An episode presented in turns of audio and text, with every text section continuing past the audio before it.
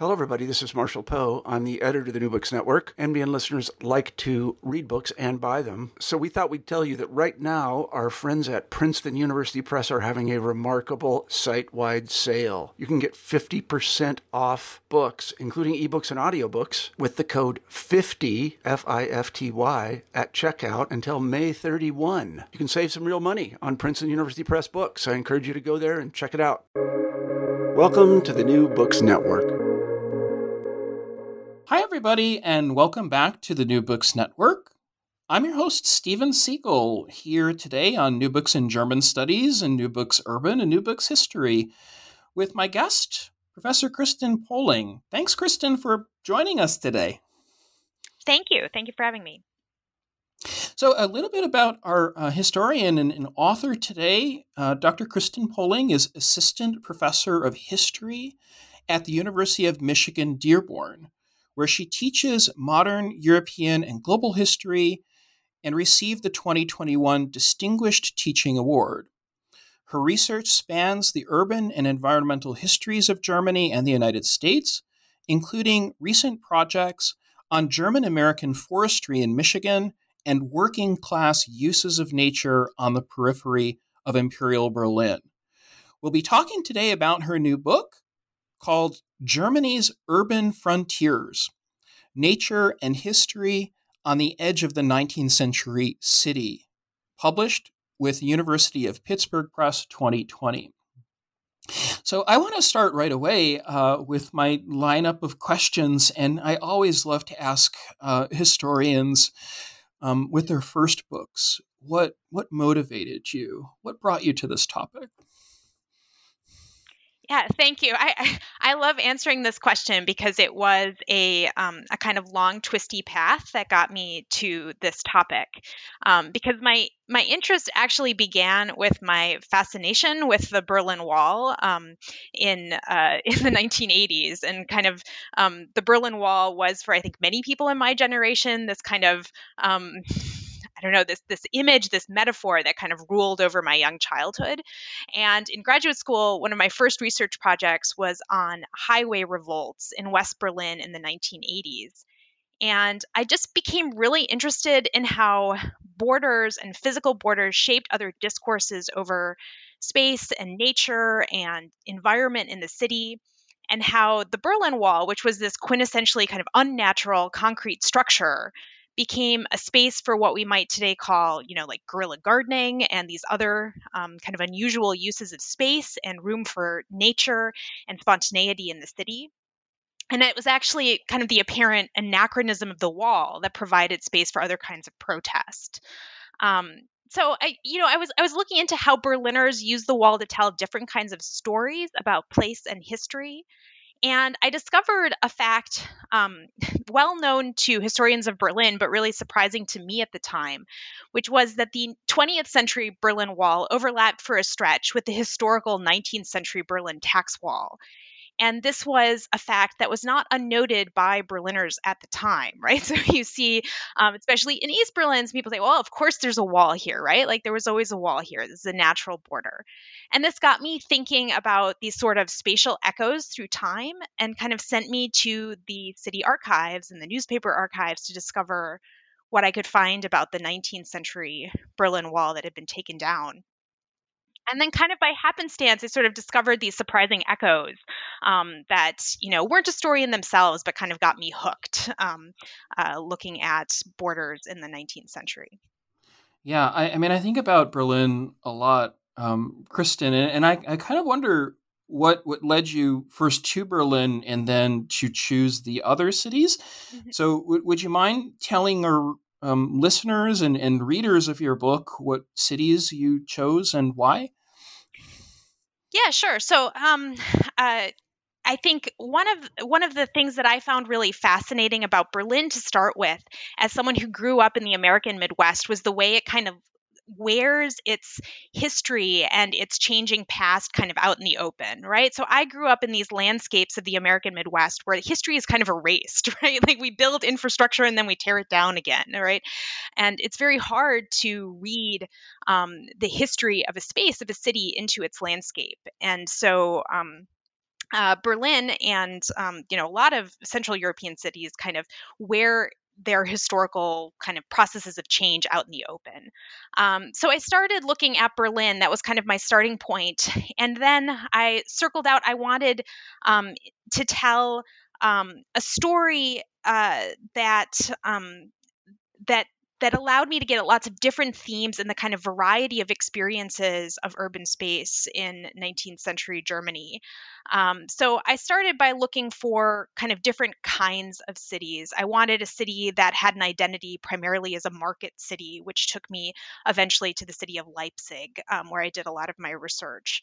Um, I wanted a city that was a sort of smaller state capital, um, so which took me um, to the city of Oldenburg. I wanted cities that were in different kinds of environments, right? Um, that were in forested environments, in river environments, in the bogs and marshes of um, of northwest Germany and and so on. So I wanted to look at regional variety. I wanted to look at a variety of sizes of cities. Um, so I started with a much longer list, and I kind of narrowed it down um, by looking at you know what sources were available and how I was allowed or how I was able to kind of look at different themes through a selection of case studies. Mm-hmm. Yeah, I mean, you you find um, so many rich sources. I think, and and I'm really grateful that there's a bibliography with with your sources and files from, you know, from Paderborn as well, uh, from the Landesarchiv in in, in Nordrhein-Westfalen. Um, really, just an incredible list of, of sources.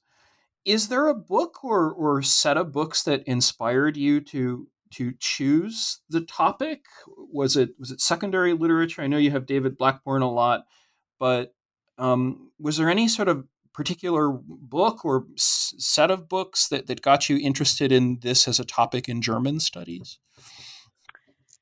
Um, yeah, let's see. I mean, I think um, uh, some of the um, early starting points for my interest in this topic, I mean, I think really important for me was the work um, of absolute classic of Mack Walker, um, and not just his work on German hometowns, um, where what really fascinated me about his approach to space there was um, was I think what he calls urban prosopography, where he does this kind of collective biography of different cities, um, and more so than his actual arguments. That kind of technique of prosopography for urban space, right, was really fascinating to me.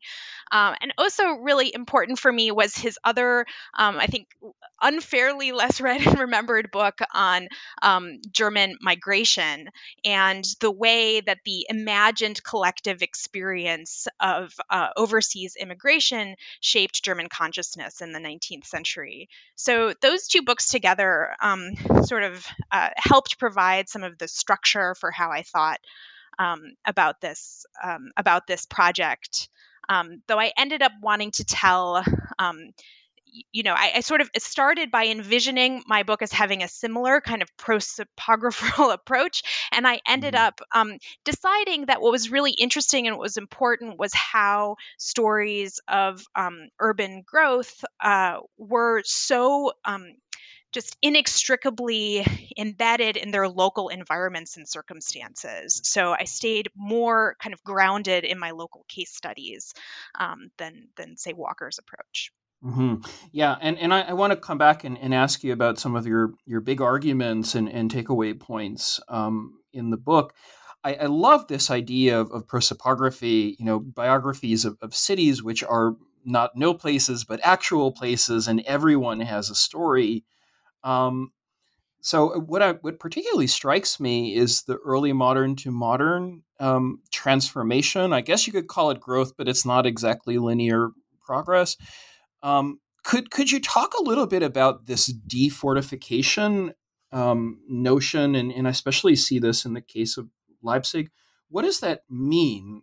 What does it mean in Saxony? But but what does it mean for for any German city? How how did that take place? Yeah, so um, generally, you know, so I look at the process by which cities lost their built and visible borders. And usually the first step of this for Central European cities was the removal of what had been military fortifications, at least over a certain size. Um, so these were not just walls, but also moats and ramparts that surrounded cities. Uh, and often began to be neglected early in the 18th century uh, as they became more more obsolete as military defenses, but also just kind of too expensive to maintain. Mm-hmm. Um, and then this was a new kind of space um, on the edge of the city, these kind of semi neglected um, uh, walls and ramparts um, and moats, which were often um, turned over to other uses, to housing, to craft workshop, or to market use, um, and so on. And then plans for how to use those spaces um, or transform them uh, differed in their timing uh, and their use by city. Um, in Leipzig, as in many cities, um, spaces along old fortifications were first, um, uh, you know, they, they, were first used for for promenades, for green spaces. Mm-hmm. Um, they were turned over to recreational space um, and then later um, filled in or eliminated. Uh, this is usually, I find, um, kind of what people think of when they think of removing the city wall was the defortification of the city, right? Because these were big walls, big structures that created really lasting um, traces in the you know street plans the layouts of the city but when city fortifications removed, that didn't mean we were left with an open city, right? So when Leipzig took down its fortifications, um, it still had a city wall. It still closed its gates at night. Um, Leipzigers still thought of the city as a closed space where they could identify its boundary. And one of the things I really wanted to do was to um, uh, to kind of um, to, to investigate that transitional time right? After city fortifications were taken down but before the city had lost its sort of boundedness as a space. Before say leipzigers um, had lost touch with the idea that they should be able to see and know where the edge of their city was. Uh, and this was a time when there were you know things like tax walls tax boundaries um, and other um, kinds of boundaries which we've largely forgotten because they didn't leave the same kinds of traces in the urban landscape the streetscape that fortifications did. Mm-hmm. Um, I, I, wonder, you know, since this is such a classic German theme of, of Grenzen and, and borders, um, that the working idea of uh, really the frontier, how do you translate it? You know, is it is it open? Is it closed? Is the line dotted or bold or invisible? And, and I, I love, you know, how you play in many ways with the flexibility of this meaning. Um, could could you possibly give us maybe your understanding? I'm sorry to pin pin pin this down, but what would be your working understanding of, of Grenzen of, of, borders? Did you have an idea of how you were going to approach this in, in writing your five chapters? Yeah, so so part of um, I think my method was to look at different kinds of borders and to see them as connected um, through the eyes of my primary source authors. That is, not to treat, say, fortifications as separate from the financial or tax boundaries of the city, as separate from the administrative boundaries of the city, but to see them as connected because that's how people saw them at the time, right? And what I found is that this, the, the idea of a kind of border of the city um, has been, you know, um, kind of dissolved by uh, its um, importance across different subfields, right? So we think about, say, the fortifications of the city or the tax border of the city or the administrative boundaries or infrastructural boundaries of the city. And these are all treated in kind of different ways. Um, and they disappeared and changed um, at different rates and through different processes. But 19th century German urbanites, you know, saw echoes of the fortifications when they thought about infrastructural changes to the border of the city, even 50 years after the walls had disappeared, right? So um, my concept of the border of the city was really to look at these different um, kinds of spatial boundaries um, together with each other because I thought thought that reflected the experience of the city in the 19th century. Mm-hmm. And and do you find it different by regions and and how? I guess this is kind of an innocent question, but for those who are, who are not specialists in German history, um, I mean, how do you find, let's say, the the sight or the vision or even kind of panoramic vision of city officials differing between Prussia, Saxony, Westphalia. Um, I guess there are many other examples you could sort of um, multiply with this, but um, you know, since you did spend a, a, lot of time with a kind of deep dive into city archives, I'm, I'm wondering if, if you could describe that a little bit. Yeah, sure. I mean, this was one of the most um, interesting things I think um, that I didn't necessarily know I was going to find, but that developed over the course of my research. And that is, I started with um, these kinds of sources that I expected to be more similar across cities, right? So I started not knowing much, going to an archive in, you know, Oldenburg or Leipzig, and just looking for the document series on city gates, on the removal of the city wall, on the decisions to open the city gates. Um, and I started started um, just you know kind of reading through and um, uh, looking at the language that city officials used to talk about the city border and these decisions about, you know, like when in Oldenburg was the right time to eliminate the nightly closure of the city gates.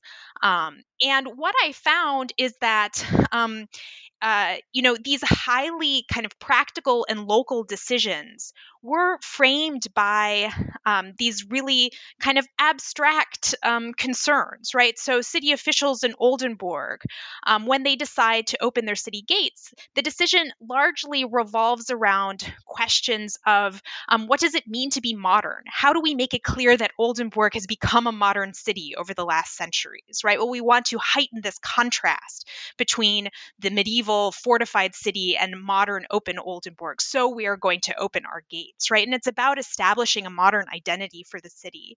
Um, and then um, uh, another kind of really interesting thing I found is the ways in which local landscapes really um, shaped the language used and the the kind of structures used to understand the the growth of the city as well. So to take the example of Oldenburg again, um, which you know is in this uh, landscape of um, marsh and moorland in northwestern Germany, um, really uh, language of water control, of diking, of canalization, right? These are the metaphors that are used to understand the borders of the city, right? The borders of the city are actually kind of imbricated into these regional landscapes of water control.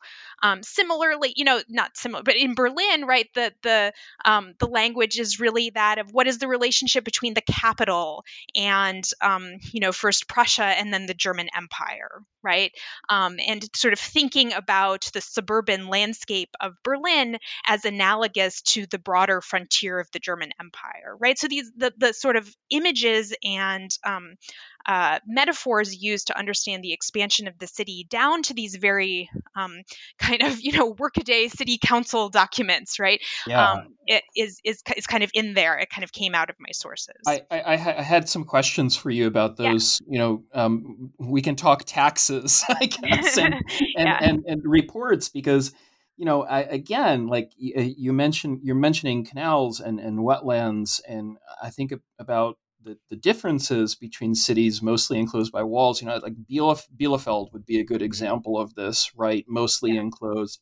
And then there's wetlands and wet moats, and you kind of have to work through it and around it. You know, could you say a few words maybe about the the tone first of all, and, and then kind of like the actual content for these um, planners and developers from the 1840s onward? I mean, what, what were some examples or maybe even some individual cases that, that struck you? Um, yeah, so, so some individual cases of, pe- of, people who are talking about um, or, or, working on the expansion of the city and the kinds of um, yeah, ways they talk I'm, about it. Yeah. Yeah. Um, yeah, absolutely. Um, so uh, let's see. Um, uh, I guess the first thing that comes in, in to mind is is again um, from Oldenburg and to look at, um, for example, how also questions of immigration and overseas migration really shaped decisions about expanding um, the city. So there were these um, you know reformers um, like Ludwig Starkloff, um, a kind of bureaucrat um, who who mm-hmm. advocated. He was kind of a passionate advocate for canalization um, as part of the um, modernization of both the city and um, the kind of broader landscape of Oldenburg, or people like Otto Lasius, who thought that the mm-hmm. modernization of the uh, the Oldenburg was going to compete um, to to sort of keep people from migrating abroad, right? Like you really saw an expanded Oldenburg as in kind of competition as a space with um, overseas spaces that might otherwise draw um, Germans away. Um, mm-hmm. So. Yeah, and, and I guess this was my question about taxes, just to be more specific, because you know, I mean, there there is a kind of liberal moment. Correct me if I'm wrong, but in in a lot of the journals that you see in Prussia and maybe Westphalia, um, there's the Zollverein, right? The the customs union that begins in, in 1834. I mean, can you give us a kind of uh, comparison contrast with some of your cities on how you know the, Im- the impact of these taxes? What what were they? What was the Prussian tax code? How did people challenge it? You know what were the revisions to it yeah, sure. So, so there were these taxes um, that were exacted at the city border on meat and grain, which played a really big role, actually, in defining the edge of the city. Um, uh, it, you know, especially um, uh, kind of from the, the, from the 1820s up through the 1840s for a lot of cities, and then even into the 1860s um, and 70s for other cities. Um, and the you know this was really a, a, a tax that was um, founded on the idea that urban and rural spaces were different kinds of spaces of production, right? So these were um, taxes exacted on any grain or meat or heads of cattle that entered the city. Um, mm. And they were um, perceived as being kind of anachronistic from the very beginning and were a target of um, uh, protest um, throughout Prussia um, in the 1840s uh, and in cities um, kind of you know selectively individually um, were exempted from those taxes uh, one by one so i look at the case of paderborn in in my book for example um, and then uh, there were a few very large cities that kept these taxes um, up through the 1860s, and Berlin is an example of this. So the the um, right. tax on grain and meat was um, preserved until the 1860s in Berlin, uh, and this became became you know increasingly it seemed sort of out of step um, with uh, the very character of a metropolis. It was also impractical. It meant you had a lot of um, kind of stink and mess at gates mm-hmm. um, uh, and traffic. Um, and so it became a kind of symbol of backwardness, of the overreaching of Prussian administrative power um, into the city. Um, and uh, there are a number of these kind of pamphlets and, um, you know, written against um, the the the taxes um, in in the 1860s. Mm-hmm. Yeah, I mean, I'm really persuaded by that, Kristin, and I, I, mean, I love the chapter that you have taxing the urban border, um, be, because I think it made me think about, at least in reflecting on on urban borders and where they end and where they begin, on what taxes at city gates mean, right? So if you've got you know, if you've got a customs union, at least theoretically, it, it I guess should be open but you know, 1848 comes along, and then you know there there are some major changes. Um, I, I guess you know if you could talk a little bit about what it means for the building and then destruction of walls, like the decaying walls, the fortifications, even some of the wetlands and moats that are still there. Is there a sort of major like turning point i'm not going into the, the sonderweg direction but is is there is there a turning point that happens in the mindset for for a lot of your planners and builders and ultimately boosters in these you know sort of worlds of growth. Yeah, so this is really interesting because I think what happens um, in the discussion in the 1840s is that the city wall and the city gate in particular becomes kind of metaphorically connected with all these other kinds of boundaries, and in a way with questions also of German unification. Um, so you see this language where, um, you know, you have the the kind of old-fashioned, usually bumbling, often drunk in the the kind of um, cartoonish version, right? Gatekeeper, right? Who's standing there, ineffective, um, but trying to stand in the way of progress, which is represented by German unification and by the railroad, right? So you've got gatekeeper versus the railroad. And what this actually does, and this is a really powerful image, and you see it a lot um, in the 1840s. However, it really overstates the significance of the, the tax wall and it demonstrates how important the wall is as a metaphor rather than as an actual spatial boundary.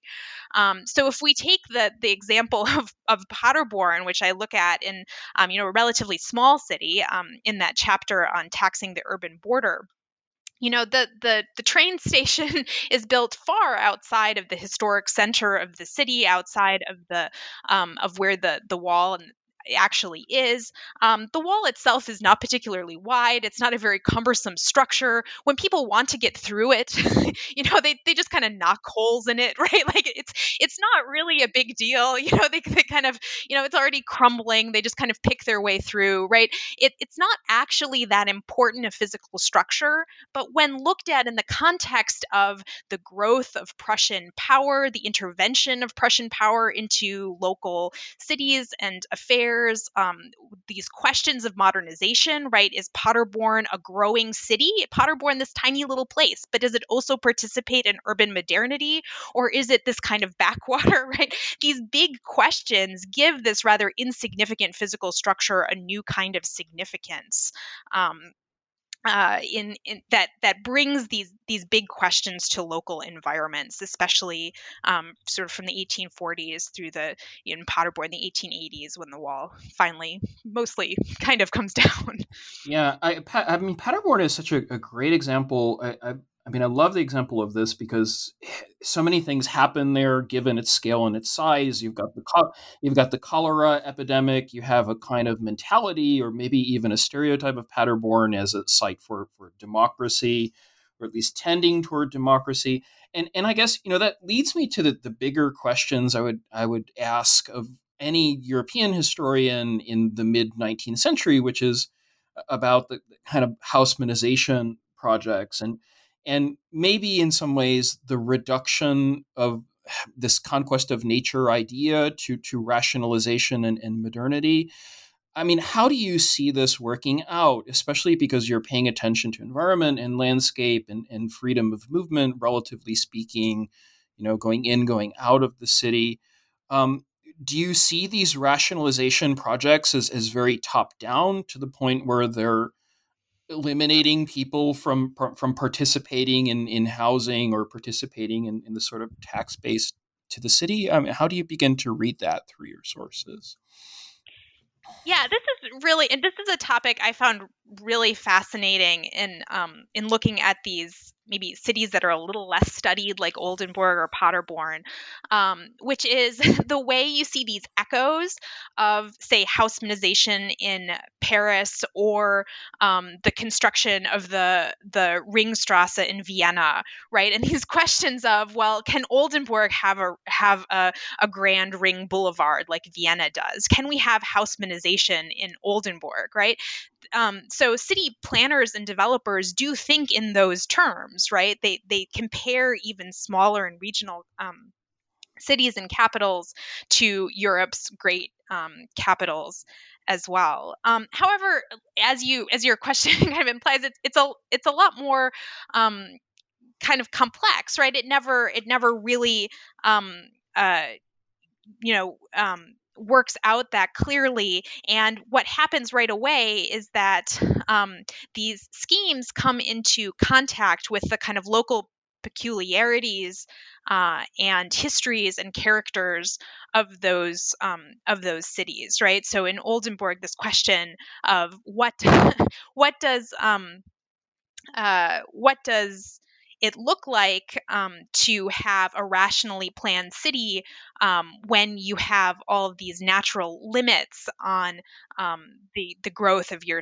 of your city, right? So you know, expanding the city becomes also a project of moorland reclamation, which shapes the the outline of the city. Um, for example, um, yeah. I, I, mean, I'm wondering, Kristin, if if if these city planners, I mean, have this great chapter on shanty towns as well, and, and I wanted yeah. to ask you more about that.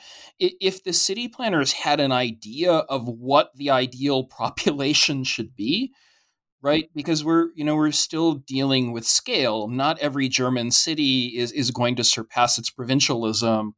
In, in both in terms of space and in terms of people, not not less, you know, infrastructure as well. So, mean, did you find in digging through the, the city archives that they had an idea of how far particular cities should should build, should expand themselves outward?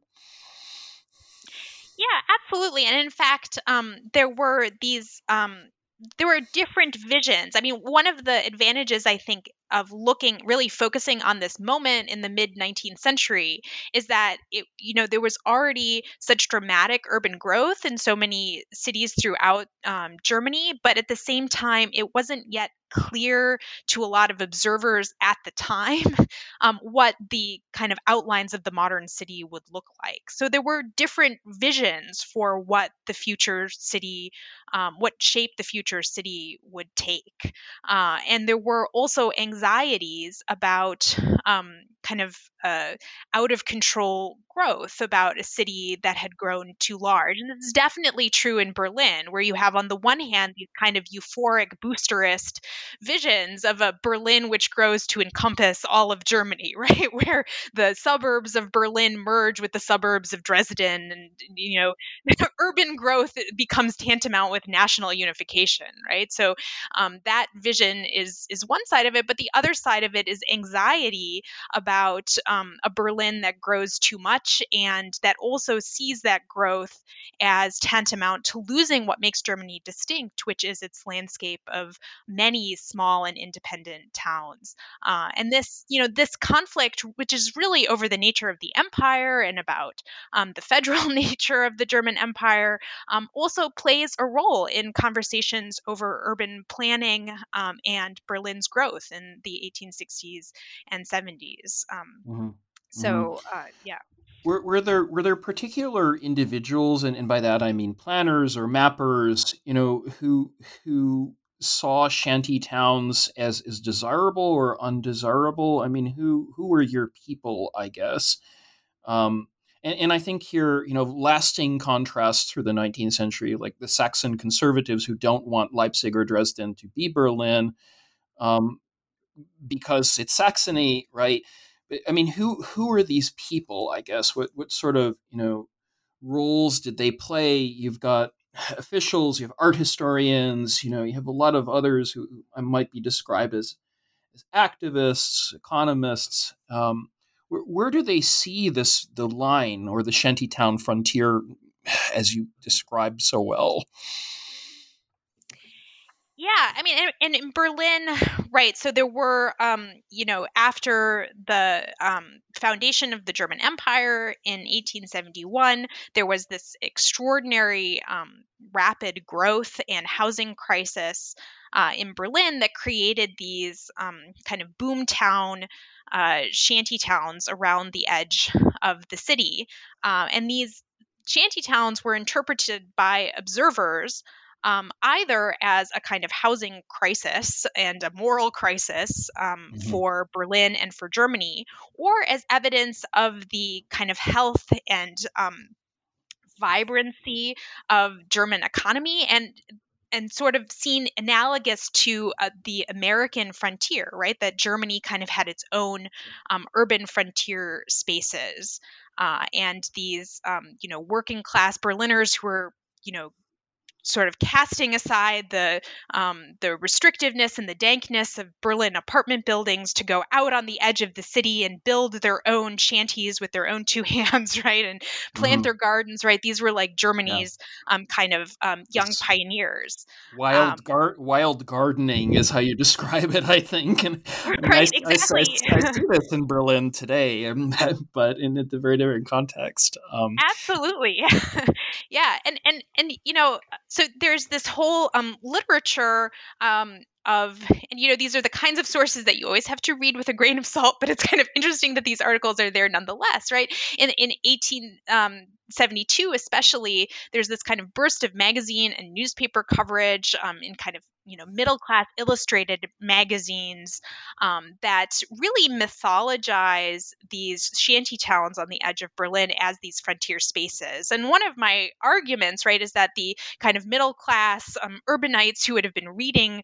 um, these magazines like Gartenlaube and so on, they would have been very familiar with frontier literature, with the kind of coverage of the American West, say, and German pioneers all over the world, German immigrants all over the world, that they would have mm-hmm. also read in the pages of the same um, magazines. Uh, and uh, so th- this was a real attempt to kind of mythologize um, Berlin's urban growth and to place it in the same kind of geographic landscape as um, uh, you know the say American frontier um, and uh, you know that was obviously a problematic romanticization it meant pasting over um, in many mm-hmm. cases that you know the real want um, uh, that these um, spaces evidenced and the fact that there really was no adequate housing um, in berlin but i think reflects a real thirst um, in this uh, population of especially urban boosters and reformers um, for um, you know people you asked for people right so people like Julius Faucher um, yeah. who was a prominent um, kind of housing reformer and and economist um, who who was Re, you know, really um, celebrated. He was the one who anticipated that one day Berlin's suburbs would be um, indistinguishable from Dresden's, right? So he was one of these mm, housing reformers right, who right. really um, celebrated urban growth in that way. Yeah, I, I mean, I, lo- I love you know also how you connect in in the chapter called the Shantytown Frontier, which you know is based on an article you wrote too, um, with the German settler diaspora. I, am I'm, I'm absolutely fascinated by this. You know, having um, been a person obsessed with maps and cartography and the Bürgertum, you know, sort of bürgerliche mentality. Um, could you say a few words about what the connection is between let's say, German colonial settlement, settlement migration, and of course, the frontier spaces that become replicated in the United States. Is it just in New York? I mean, are these sort of like, you know, ideas for, for a German Midwestern settlement that you see in parallel or, or reflected by the mid to late 19th century, you know, sort of aspirational migrant class, for lack of a better word? How I mean, how do you see that that sort of history of of, of German colonialism and especially ger- German settler colonialism spread in a global context? Yeah, this is this is really interesting that there are these sort of common um, uh, I'd say like spatial patterns which connect uh, the German global diaspora with German um, urban uh, growth at home, right? There are these kind of common structures and ideas about space, about the German attachment to gardens, for example, um, that connect um, German diaspora settlements with, um, you know, the edges of German cities um, back in the German Empire. Um, and and you know what I found, and I think this is probably a, a more familiar story, right? Is that the sort of imagining of that um, German uh, settler experience overseas um, really shaped how Germans saw the space of their own cities, and mm-hmm. this can be seen in in really direct ways, like the fact that shanty towns and other urban peripheral settlements were um, frequently called things like Little America in um, yeah. Little Americas uh, in in kind of popular saying, um, and this was also true of the colonial landscape as well, right? So there were also cities all over Germany in the 1880s with um, work, especially working class neighborhoods on the urban edge that were referred to as New Cameroons or Little Cameroons, right? So there were these mm. global geographies that were reflected back in on the urban landscape um, uh, throughout um,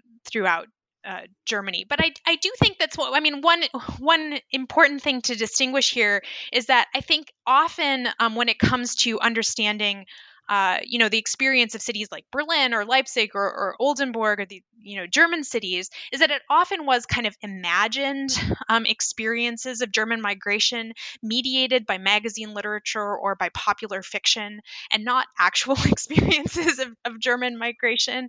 Um, yeah. Um, although there were also these connections, you know, through letter writing and, and other things um, yeah, between I, I, communities. I'm sorry, I wanted, didn't want to interrupt you, but I wanted to ask you about that because I'm wondering what they're reading. You know, I'm, i think of Karl May and I, I think of like, you know, um, Freytag and, and others, but uh, for your audience, for those who are sort of expanding beyond the urban frontier, and it might include migration, is it popular, you know, sort of like magazines? Is, is it an idea of, of America or of African settlement or whatever?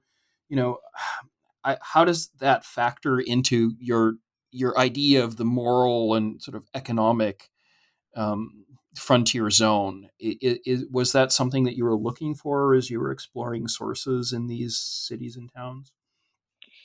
Yeah, this came up um, especially in Berlin, where I saw, um, particularly in descriptions and coverage of the shanty towns, um, that there were actually explicit references to um, popular uh, fiction about the American frontier and especially the gold rush, right? So there were mm. references mm. to gold rush novels um, in the descriptions of the of the shanty towns. So that was a case where it was really explicit. In other cases, um, there was you know tr- popular travel literature played some role so um, travel descriptions and not just of um, the americas but also um, uh, in, in the german northwest there was this real fascination with the steppe um, and um, Russian landscapes as well. So there were, you know, depending on where you were, it was different landscapes. Um, but travel literature um, um, played a role as well.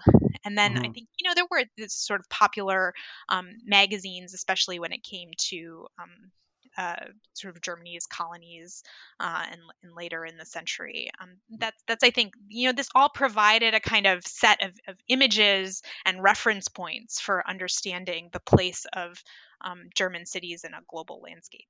Mm-hmm. Yeah, and you've you've got some of these frontier dramas I should mention for for readers and you know novels about the eastern marshes. I think Clara Viebig is one of yeah. your examples. Could you could you explain that? I mean, for those readers who are not familiar with Die vor den Toren, what what is it? I mean, how how do these sort of dramas? I guess I would call them melodramas. Mm-hmm then factor into this this idea of settling landscapes. I guess really a colonial mentality, right? Yeah, absolutely. I, so, and and one thing I found really interesting is there are these these novelists um, like Gustav Freytag and like Clara Viebig who are perhaps better known for their work on um, German uh, settlement, sort of eastward expansion settlement in Polish areas, right? So um, both Viebig and, and Freytag. Um, but they also wrote books about um, sort of urban expansion and um, the the kind of edge of the city. So Viebig's um, 1910 novel, um, "Those Outside the Gates," um, is really about Berlin's expansion um, and about what happens to a suburban um, settlement as it becomes kind of amalgamated into the city, and about the law. You know, it becomes kind of synonymous with the loss of any sense of of kind of moral boundaries. This also shows up in mm. the novels of Theodor Fontane. Sure. Um, uh, where um, you know he kind of contemplates. You always have to pay lots of attention in Fontane novels to where in the city something happens, right? Because if it happens in the suburbs, it's probably a mistake, right? He's always he's always that. very aware of kind of where his characters are in relation to actually the city walls and gates, right? And he'll often narrate like the sort of exit mm. and entry into the city, um, whether that's Berlin or whether it's um, uh, Bremen and and and so on. Um, yeah, that, uh, that's yeah. a great point. I, had, I, didn't think of it that way because it really is this moment of transgression, passing in, passing out. You know, it's a permeable frontier, I guess, but it's a moment of anxiety um, as you're describing it. I, I, have got to ask you because I know, you know, with all of the, the richness of this book, um, if you could say a few words about environmental history and, in German environmental history and maybe historiography. So, you know, um, I as a as a person who studies maps, I think about gerrymandering as well as you know like preservation. What what are some of the conservation, I should say? What what are some of the bigger issues that that maybe readers and listeners can tease out of your book for um, studying the German environmental past? Yeah, so in the environmental themes in this book were themes um, that I didn't start with, right? I started looking at the urban border, and I found, right, that it was impossible to do that without considering questions of environment and nature. It just kept popping up in my sources and in the questions um, that I found myself um, confronting for each of my cities. And there were a couple different ways in which this came up that I think are really unique to um, studying the urban edge or the urban frontier and one is the way in which ideas of nature and con- conservation um, really emerged alongside um, uh, a kind of naturalization of the historical city. Um, and uh, the the way in which over the course of the 19th century the historical city and its boundaries itself became subsumed in an idea of um, a natural landscape um, and uh, often urban preservation historical preservation and natural preservation emerge side by side um, in in the, the German uh, context. And this is something um, that has come out of the work of German environmental historians like um, Thomas Lekan, for example. Mm-hmm. Um, uh, and um, I was uh, um, really kind of interested in making sure that um, those the stories of those um, landscapes, those, those distinctive environments, were part of the story of urban expansion as well. Um, and uh, to see how the limits on um, historical uh, or the, sort of the limits on the historical city were connected to um, these uh, kind of distinctive local environments. Um, and I, I, was thinking there also of, of, the work of someone like Dorothea Brantz, who's looked at mm, sort of the changed right. relationship, sort of complicating our understanding of the relationship between um, the city and nature, and and and you know not just looking at um, kind of parks and trees when we're thinking about nature in the city, but thinking about the ways in which, for example, infrastructure um, is is embedded in um, the shape of uh, the infrastructure kind of connects um, the environmental uh, conditions of, of a city with um, its yeah. built landscape and identity.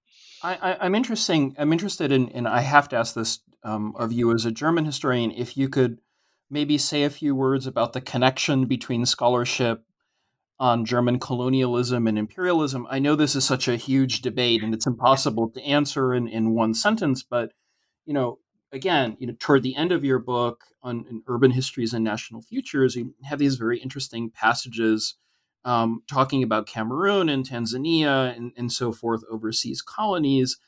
And then, as Kristin Kopp and others have done, speaking about you know Germanization in the East, Danzig, Gdansk, Posen, Poznan, and so forth. Mm. So, you know, what what do you see as as your contribution to that debate with your book? Um, I, I, certainly see this in the defortification issue, but maybe without putting words in your mouth, what what do you think our readers could get? Yeah, so I, I think that um, urban expansion and the idea of defortification and urban growth um, became one available framework for understanding Germanization. Uh, and this is most clear, I think, um, in Posen Poznan, where you see very explicitly um, the language of urban progress linked to um, a language of uh, Germanization. Um, and, uh, you know, I think there's been a lot of attention to um, to uh, kind of the rural in understanding those um, spatial mm colonial relationships and Germanization in the East, but that this was also a framework um, uh, for for urbanization. Uh, and you can see there how um, Germanization um, uh, kind of discourses were connected to these broader they were sort of given legitimacy by their mm-hmm. connection to um, this broader understanding of urban progress of urbanization of modernizing um, the city and, and again in the case of Posen Poznan these were um, kind of used very explicitly um, to justify germanization Mm-hmm. Yeah, that, that's a great point. And I mean, I know you mentioned Catherine Syonce's work on, on Polish history. So I think there's a lot more to to be done in thinking about this yeah. as a civilization discourse or maybe even civilization mission from the 19th century in, in provincial regions on the scale of small towns and, and so forth. So I've got to ask, could you recommend maybe two or three uh, other books, other authors? And you know, we've talked a lot um, and name dropped a lot, yeah. uh, but others, you know, that you're reading or that you might be interested in contemporary work on urban history and landscape and German studies. Um, and yeah, so I, am actually I'm just, i will mention the book I'm reading right now because I'm really enjoying it, um, which is Brian Ladd's new book, The Streets of Europe. Um, and I really love it. So it, it, in a way, it's sort of a, a survey of um, the 18th, 19th century European city, but seen very explicitly through um, the the kind of built structures and imagining of um, Europe's streets. And I love it because of the way he connects um, kind of cultural history and physical environments um, in in a way that I've also tried to do in some of my writing. And it's just a tremendously um, fun read, and it it also it, it, offers this kind of gentle provocation against um, the temptation to romanticize cities of the past in a way that I I um, I really love. Um, let's see, and I, I guess also um, uh, if I could mention a book actually outside of um, of European history, but which I've been thinking about a lot lately, um, which is Bathsheba Demuth's Floating Coast, um, an environmental history of the Bering Strait, um, which has just um, really changed how I think about constructing historical narratives um, and how she uh, connects um, the perspectives of different, also different species, um, and um, thinks about the connection between different scales and um, of experience in both space and time. It's one of those books that's really made me step back and rethink how I how I think about um, sort of constructing historical narratives. Mm-hmm. Yeah, Beth, Bathsheba was one of my inspirations. It's one of the first podcast interviews I ever oh, did. So, yeah. um, number two, maybe I, I back yeah. in 2019. It's such a brilliant book. Um, thank you for for those references. I haven't read Brian Ladd, and I, I hope to do that. Uh, so, um, the last question for you, Kristin Poling, since we've been talking about built environments and, and Germany's urban frontiers, if you could talk about your current work or current projects, I think listeners would love to hear that. Yeah, so as I sort of like everybody else, am eagerly, anxiously awaiting for libraries and archives to to open up um, a bit more. There are kind of two projects that I've been um, working on, and and one is a, a, project I've been thinking about for a really long time, and um, I'm finally kind of jumping into. And this is a project on the transatlantic history of the playground in German and American cities. And it's this is a, a, project that it's kind of shocking that I, I don't think there is really a book that does this but um, you know the sort of sociality and um, children, the way children move around cities is so different in Germany and the United States. As someone who's traveled with my children to German cities, is really evident to me. And yet, there are actually all these connections between um, Germany and the United States in the history of playgrounds, whether it's from like the importation of the German Sandgarten from Berlin to Boston in the 1880s to the sort of transatlantic adventure playground movement. Um, there are all these kind of projects and connections connections um, between um, the cultures of kind of uh, urban space, nature, politics, um, and actually kind of wildness, um, in that children are always a little wild, right? And so they're uncontrollable in the city.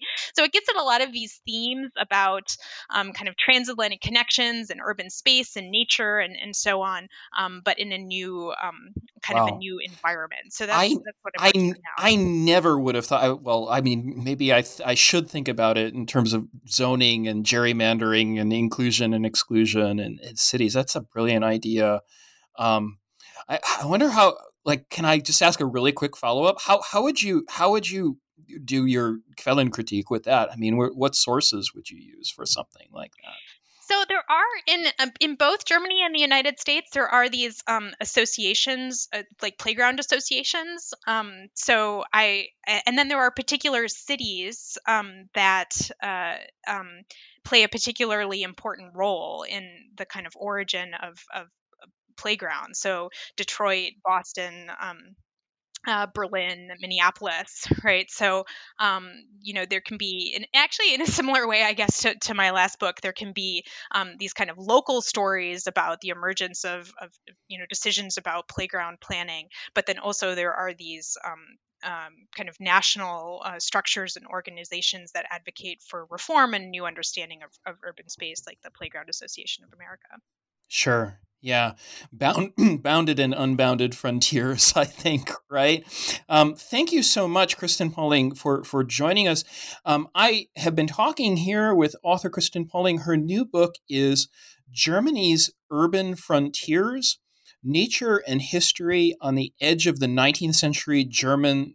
Uh, sorry, and the edge of the 19th century city, published by University of Pittsburgh Press. 2020 uh, here on New Books Network and the channels New Books German Studies, New Books History, New Books Urban.